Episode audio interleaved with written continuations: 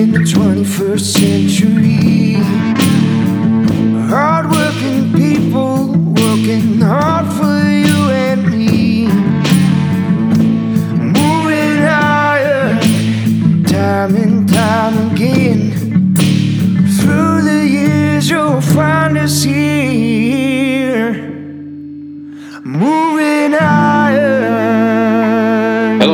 To Moving Iron Podcast Markets with Shawn Hackett. Shawn, how you doing this morning?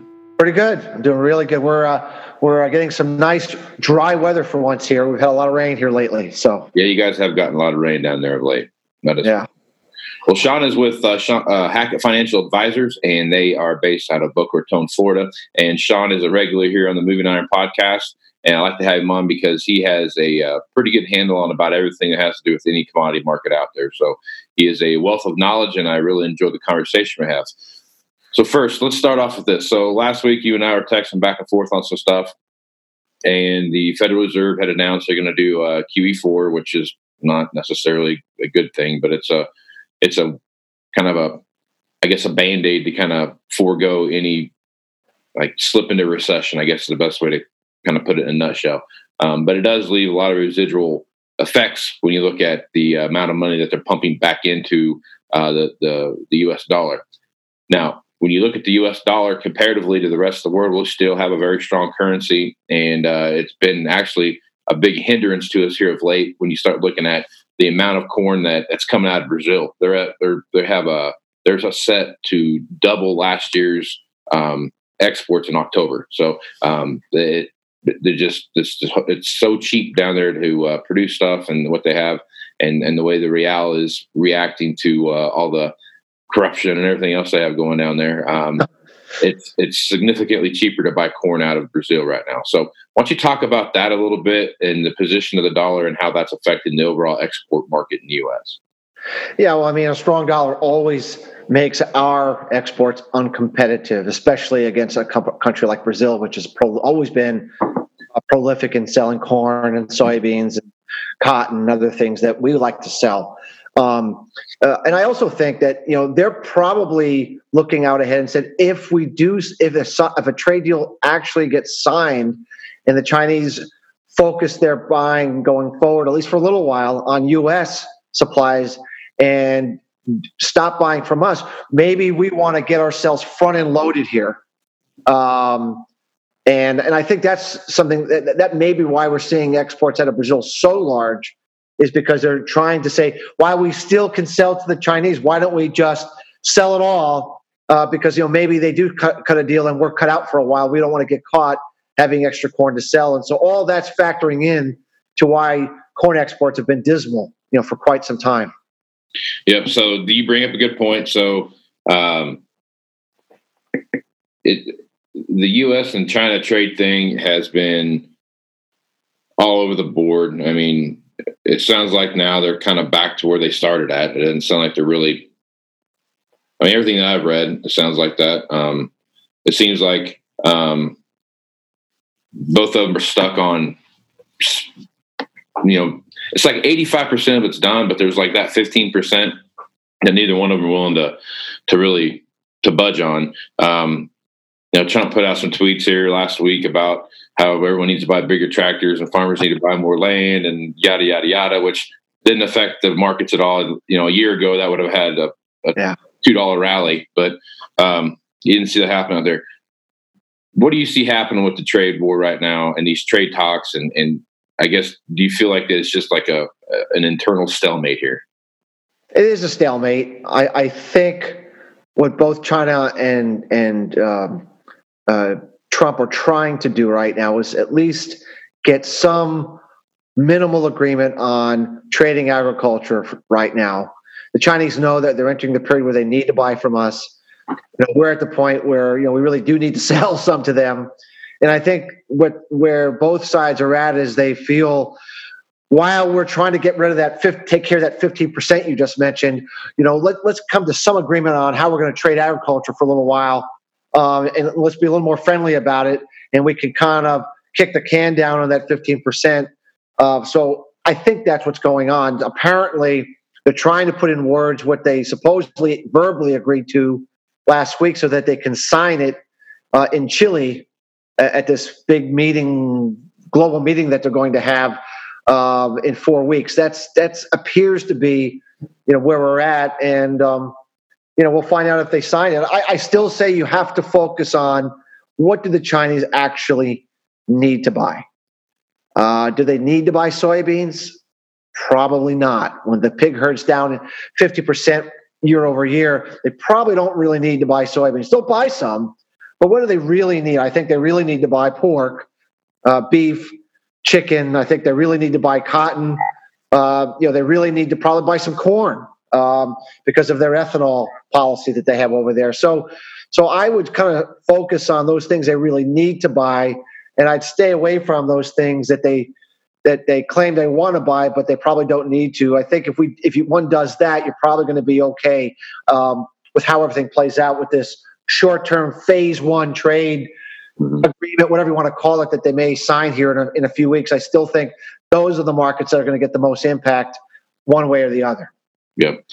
I mean, Trump did call that, or kind of extended somewhat of an olive branch as much as one can, I guess, in a trade war at this this kind of a ceasefire thing that you know we you don't tax us, we won't tax you type of thing, and just for the time being, till we get some stuff figured out. So I don't know, it's kind of back and forth, and it's one of those things where something absolutely needs to be happened, but needs to happen, but there's a uh, it's different, man. You know, when you when you when you're elected president in China, you're there forever. So time really you can stretch things out, and let things go. And the way our political process works, it's uh, kind of need to get something done about every year in order to keep keep the ball rolling. So true, it's uh, true. And, and, and, and, because we, we don't really have any details, you know, we get these, you know, 50 billion number, but over what time frame? How, what would that, you know, where is it? How much would be soybeans? How much would be corn? How much would be dairy? How much would be pork? Would they buy it, you know, front end loaded, back end loaded? Would be a nice even buying throughout, you know, the whole year. But we, we really have no idea of the distribution of any of this. And we don't even know if they actually would, in fact, follow through with it. right. Well, they haven't yet. I mean, all the stuff that comes out. I mean, they're supposed to buy billions of dollars worth of stuff, and and they make one buy, they make one payment or make one buy one big shipment of whatever, and you never hear from them again. So it's it's uh it, they're proving that maybe what they're maybe they're saying maybe they're doing what they're saying they're going to do. We're just getting kind of a embellished view of, of what it's supposed to be. So I don't know. Who knows? Like you said, there's no information out there about anything that's going on. So it's kind of hard for anyone to make any decisions or educated guesses about what can happen. The only thing we do know for a fact, and we know this for a fact, we do know they need the pork and they are buying a tremendous amount of U.S. pork. Yes, they are doing that. That, is- that we know, and it's been consistent. It's been it's been going parabolically and and and so that we do know and i do believe that's going to continue because they just have to do it. Uh, it has nothing to do with the trade deal. They've already gotten rid of the tariffs anyway on that and they're buying in a panic fashion. And that's the only thing i can say for, for sure that's probably going to continue. Everything else i don't know. Yeah. I, I just don't know Yes.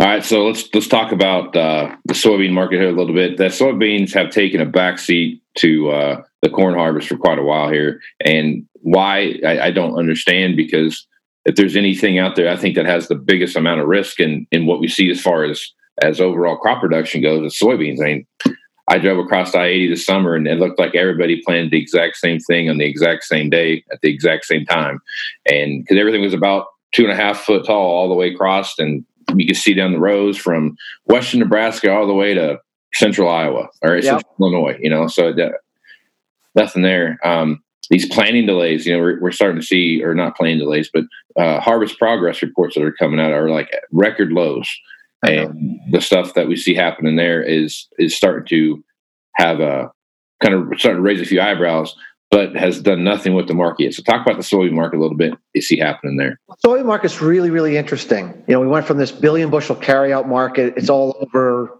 Maybe, maybe zero bids on the way. You know, uh, from a year ago. And despite terrible demand overall uh, for exports and and and, but when you look at every, you know, the ending stocks keep coming down. They keep coming down. They keep coming down. They keep coming down. Correlation Quarterly grain stocks knocked down. Now we're down to 450, around 4 450 million uh, carry out. You shave a few bushels off the top on uh, on the crop, which I think we're going to do. Uh, you know, the Chinese usually buy a little more for the next three or four or five months. Normally, you know, all of a sudden, you know, you, you, it's not a stretch to, to think that we're pushing back and we're pushing 350 million bushel carry out in soybeans. I mean, you know, that's not running out, but that's, you know, you're you're a South American crop problem away from a really, really uncomfortably tight situation. Yep. You know? Yep. So I look at that and I say, well, wow, that's really, you know, we're really on the on the on the cusp of a weather problem away from a wild situation on soybeans. Uh, and, and so it's, it's a market to really watch. And this is this is based upon terrible export demand. Right. You know, this is already baked in the cake that we have terrible export demand. And so so if the numbers are that low, and the Chinese get worried that South American crops going to be in trouble or they're not sure, they're going to buy soybeans. You know, they, they still need soybeans, by the way, even though the, the African swine fever has knocked the demand down, they still need soybeans. So it's a really interesting market. And I do think that, you know, as you said, the focus has been corn, corn, corn.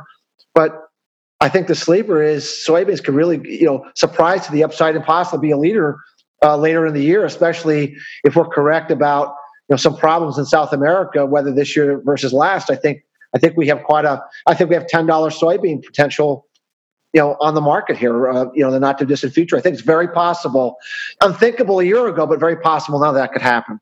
Right.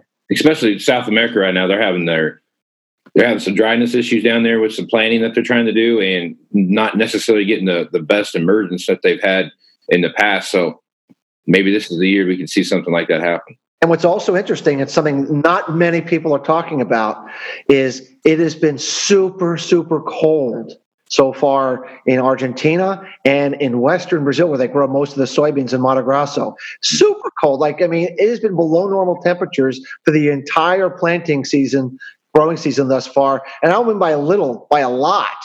Um, and it has a lot to do with this stratospheric warming event we talked about Right. uh, that took place over uh, the Antarctic South Pole, and that, and that we've gotten a negative Antarctic oscillation, which forces this cold air to push up uh, into Argentina and Western Brazil. And, and all the forecast I see says it's going to remain extremely cold. And so I think we could be looking at late developing crop. Sound familiar? Um, but, Yeah. but I really think that, that we're going to be talking about late developing. It's not developing on time. It's way behind, and all the yield problems that go with that. It's and it's something I think that coldness is not being talked about, but I think we'll be talking more about it in a month from now. So so all is not well down there. You're correct. It's not everything's not going well this year. Yeah. So I, I, a lot of our carryout issues could be uh, just taken up, taken care of by the by the simple weather effects that we see happening.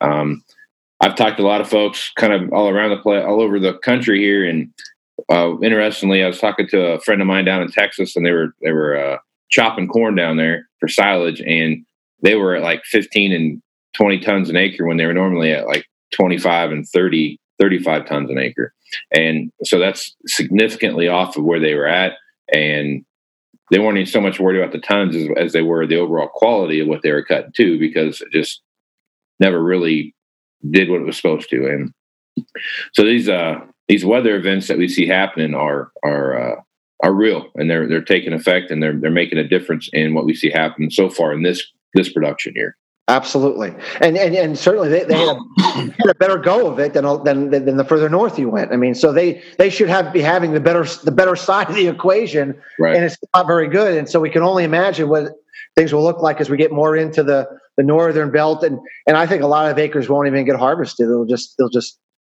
it'll just not get harvested, and Yeah. um, they'll go into winter with I don't know how many millions of those acres there will be, but there's going to be millions of acres that aren't that are, that are not gotten. Uh, You know, I'm sure about that. So Yep. Now I'm uh, I'm, I'm really interested to watch these uh, these monthly crop reports as they come out.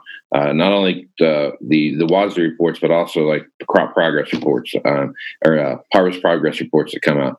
And I, I'm waiting for that day. You know, we got through October's and it was kind of a whatever. You know, we had a anomaly kind of take place. A bunch of uh, algorithms took over and sold off everything, and then they came in the next day and bought everything back plus some, and kind of had a good bounce back. But you know, I think that volatility that you're seeing when you start looking at when you start looking at what's going to happen in the uh, the November report when it comes out, that's going to be a hard and fast number there. Uh, there's going to be a good sign of what bushels look like in November and what that harvest progress report looks like too, because by November, everybody in the U.S. is cutting or picking corn by then and cutting beans, and so that'll be a good um, a good kind of barometer heading into that January report. Yeah, I mean, I've always felt the November report this year is going to be the key report where the USDA would finally give us a, a real shot at what's going on, not a, a, guess. Up to this point, it's been a wild guess. They've just thrown numbers out right. because they have to. But that's going to be not only, like you said, hard, a much more tangible view of what's yields are really looking like, but it'll also continue to show how far behind we probably are still going to be in right. November, and and and and and all of a sudden people are going to start putting the math down and going, this is not good. right. This is really really not very good here. And as I said, if we if we could get some South American weather thrown in there in November December, it, it could be quite an exciting. Um, uh, for uh, for the grain markets, uh, the first one in quite some time. I, I think it's going to be. I really think it's going to be. So, last thing on the grain markets, and we'll jump over to talk about cotton a little bit. But with the strength of the dollar and what we see, and if there is a weather event, and let's say we do have a run up over four bucks, you know, get that 415 number, maybe that 425 number, something similar to we saw earlier this summer. Um, how's that going to bode for the U.S. Uh, overall exports? If I mean, we might be the only game in town, so it is what it is at that point. But um, I guess, what's your reaction to that? I mean, when you look at that kind of dynamic. Well, I mean, the dollar has a long term impact. Right. But in the short term, if everyone's worried about supply and everyone looks at South America and says, oh my gosh, things are not looking good. And oh my gosh, we know that, that you know, uh, the U.S. crop is not as good as it should have been, you know, then the people are going to buy what they have to buy. I mean, they may not like the price they have to pay for it. Uh, but but but you know, in a, in a in a situation of I need to buy corn from the U.S., the exports will go up. Um, all it means, uh, you know, so it, doesn't prevent that from happening. but we know that if the dollar stays strong, that, that can only be a short-term impact. Uh, in, the, in the intermediate term, the strong dollar will eventually, you know, do what it does and hurt exports and other countries' prices. If our price goes up to four and a quarter, four thirty, that means the real corn price is going to go really high because the real's so weak, and and they're going to have a huge production the following season. So it it, it has a sh- the short term, it won't make an impact if it's a true supply crisis. In the Intermediate term, it always does. Right. Okay. All right, cotton. Uh, something we talk about here quite a bit.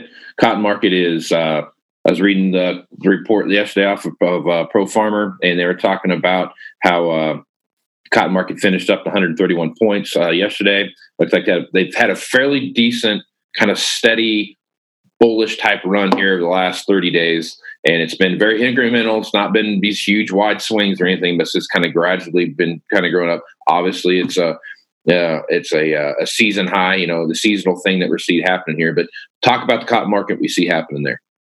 Yeah, I mean, seasonally, uh, you know, we talked about this several times before that you know October the is when the cotton market likes to start to rally, and it is. Um, and uh, and we we also talk about how when the Federal Reserve starts lowering rates, they start printing money the cotton market has a knack of looking out a year ahead and saying, well, that means we're probably going to have, at least for a little while, maybe some improved economic activity, even though, once, as you said, it may not be the right thing to do. It's what's being done. Um, and, and so that, that forewarning of better economic activity usually makes buyers come into the market. And plus, we have a lot of problems that uh, crop production wise, not only in the US, but also in India, that the market is starting to understand more. Every month that goes by, we get more information about the crop's not quite as good here, it's not quite as good there. And we also know that the Chinese, this time of the year, have to buy US cotton to blend with their lower quality cotton, just like they have to buy you know other other markets from us because there's no one else really to sell it to them. And so I really like what's going on here. Should we sign any kind of a trade deal um, that brings them into the cotton market even more? So be it but I still think cotton works higher. We've talked about maybe upper 60s to lower 70s as a as a as a focal point to go to in the first quarter of the year, and I think you know I still think that's a good outlook for cotton going forward. Casey, I really like the market here. Yeah, they have a I mean, I think cotton, like I said, like you said, you know, cotton's so much dependent on the economy. what happens over there, and a lot of key growing areas have a lot of crazy things happen to them right now. Where, like you said, India was wicked dry, now is now it's wicked wet, and it's just and what cotton hates wet weather when it's when it's putting on bolls, man. It's it's when it's filling bolls, it's the worst possible time to have and we had cold weather in Texas, frost. Uh, just things are not supposed to happen here. right, a lot of crazy things happen. So there's some, there are some some positive signs out there. They might not be overwhelmingly big ones, but they are. Um, yeah, I mean, this is not a big, big bull market. You know, this is a hey, a tradable rally, a nice, solid seasonal rally. You know, into the first quarter that a farmer can sell in the in the upper 60s, low 70s, and and and you know he, he can make that price work. It's it's better than the mid 50s where we were, you know, a month, month and a half ago. So, all right, let's talk about the soft markets here real quick. This is something that I don't really follow much, but it's interesting to talk about. So, you got coffee, sugar, orange juice, all those fun things that get traded on the uh, on the commodity marketplace. So, of all those out there you see happen right now, what's the one do you see that has the has the biggest potential to to really take off and run? I would say in the short term, Casey, I would say probably sugar does. Um, and it's kind of somewhat similar reason uh, for cotton, uh, like cotton, because um, when you look at India, every single crop they produce, we're getting reports that the crops are down. So the rice crop down 15%. Uh, you know, and now the, the, the, sugar crop is estimated to being down possibly 20%, which is, you know, and, and India is a massive producer of sugar. Uh, it'll be the second year in a row of a global deficit for the sugar market. We know that Brazil is continuing to convert you know record amounts of sugar cane over to ethanol and not refined sugar. Um, and so when you throw all that into the mix, and when we went back and looked at what really gets the sugar market going, it's a short India crop. When the India crop's short, that gets the market rocking and rolling. And on top of it, Thailand, which has become the second largest exporter of rice of uh, of sugar in the in the world, uh, their crops down 15 to 20 percent because of dryness. So we look at that market and we feel uh, that market has a lot of reasons to go up for uh, you know just a supply demand mismatch, and there's just nothing that's going to change that with the price level being where it's at um, until prices were to go up to stimulate acreage expansion again. And so we think that market looks really really good to us. Smart money uh, the capital flows that we monitor, as you know, in, in, in, in ag markets, we have a very, very strong buy signal right now in the sugar market. It's really the only ag market that we have a current buy signal in. Um, and seasonally, the sugar market loves to rally from now into the first quarter, kind of like cotton. So, if we had to, you know, take a stand like we we always do, we would say the sugar market has the best prospect right now for a credible rally. We think the market could go to 14, 15 cents you know, from the 12, 12 and a half cents it is now, uh, which would be, you know, once again, not this massive big bull market, but certainly a credible rally into the first quarter. All right. So rice market was another one that this spring had a incredibly hard time getting stuff planted, especially down in Arkansas and uh, Mississippi in that area with the amount of rain they were getting in the Delta region of, of the uh, U.S. And so what's happened with this, the rice market and how has it kind of gone through harvest and what we see now and how's that market looking? Well, the rice market, we have the Western Hemisphere rice market, which is North America, South America, and then we have the the the Chinese, the, the Asian rice market, you know, which is which is Thailand, Vietnam, China, that sort of thing, India. Right. Uh, the Western Hemisphere rice market is tight as a drum. It's probably the tightest supply demand fundamental situation we've ever seen. Really, uh, they had terrible weather in South Brazil where they grow, um, uh, you know, where they grow rice down there. Of course, we had terrible uh, weather here. And what's interesting, you talk about quality problems for grains. What we're finding is is that uh, you know the crop yields are, are, are not good, but when you actually go to mill the rice, the milling yields are just atrocious because the quality of the rice is so bad. Um, and so so even the yields you're getting out of the field in Arkansas, when you actually go to mill it, it's even worse. Um, and, okay. and so we look at that market. You know, it, it's going to be. It, it, look, it, needs to bid up for acres. Uh, South America does not look like they're having floods and terrible rains down there. So it doesn't look like they're going to get the acres in the ground. So the U.S. is going to have to make up the difference. So that market's going to have to stay strong, Casey, well into the spring to make sure we get those acres planted, providing the weather allows. Exactly right. Yep. All right, Shawn. Well, good information as usual, man. Appreciate you being on the podcast. If folks want to reach out to you and get more information about your smart money reports, what's the best way to do that? Our website's the best at Hackett, H A C K E T T, advisors.com. The, the you know front page, the home page is all kinds of interviews and webinars and podcasts and things, and give them a great idea of what we do to see if our you know our analysis might be helpful for your listeners. Right on. I'm Casey Seymour with Moving Iron Podcast. You can find me on iTunes, Google Play, Stitcher Radio, Tune Radio, and SoundCloud for the podcast. And you can hit me up on Facebook, Twitter, and Instagram if you want to talk about any of this other stuff that we've talked about on here before. So, Shawn, till uh, next week, have a good one, and we'll talk to you then, bud. Sounds good, Casey. Thanks. Moving higher in the 21st century.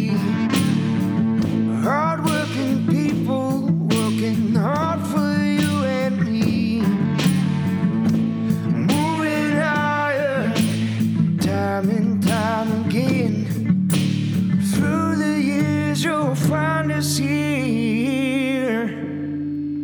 Moving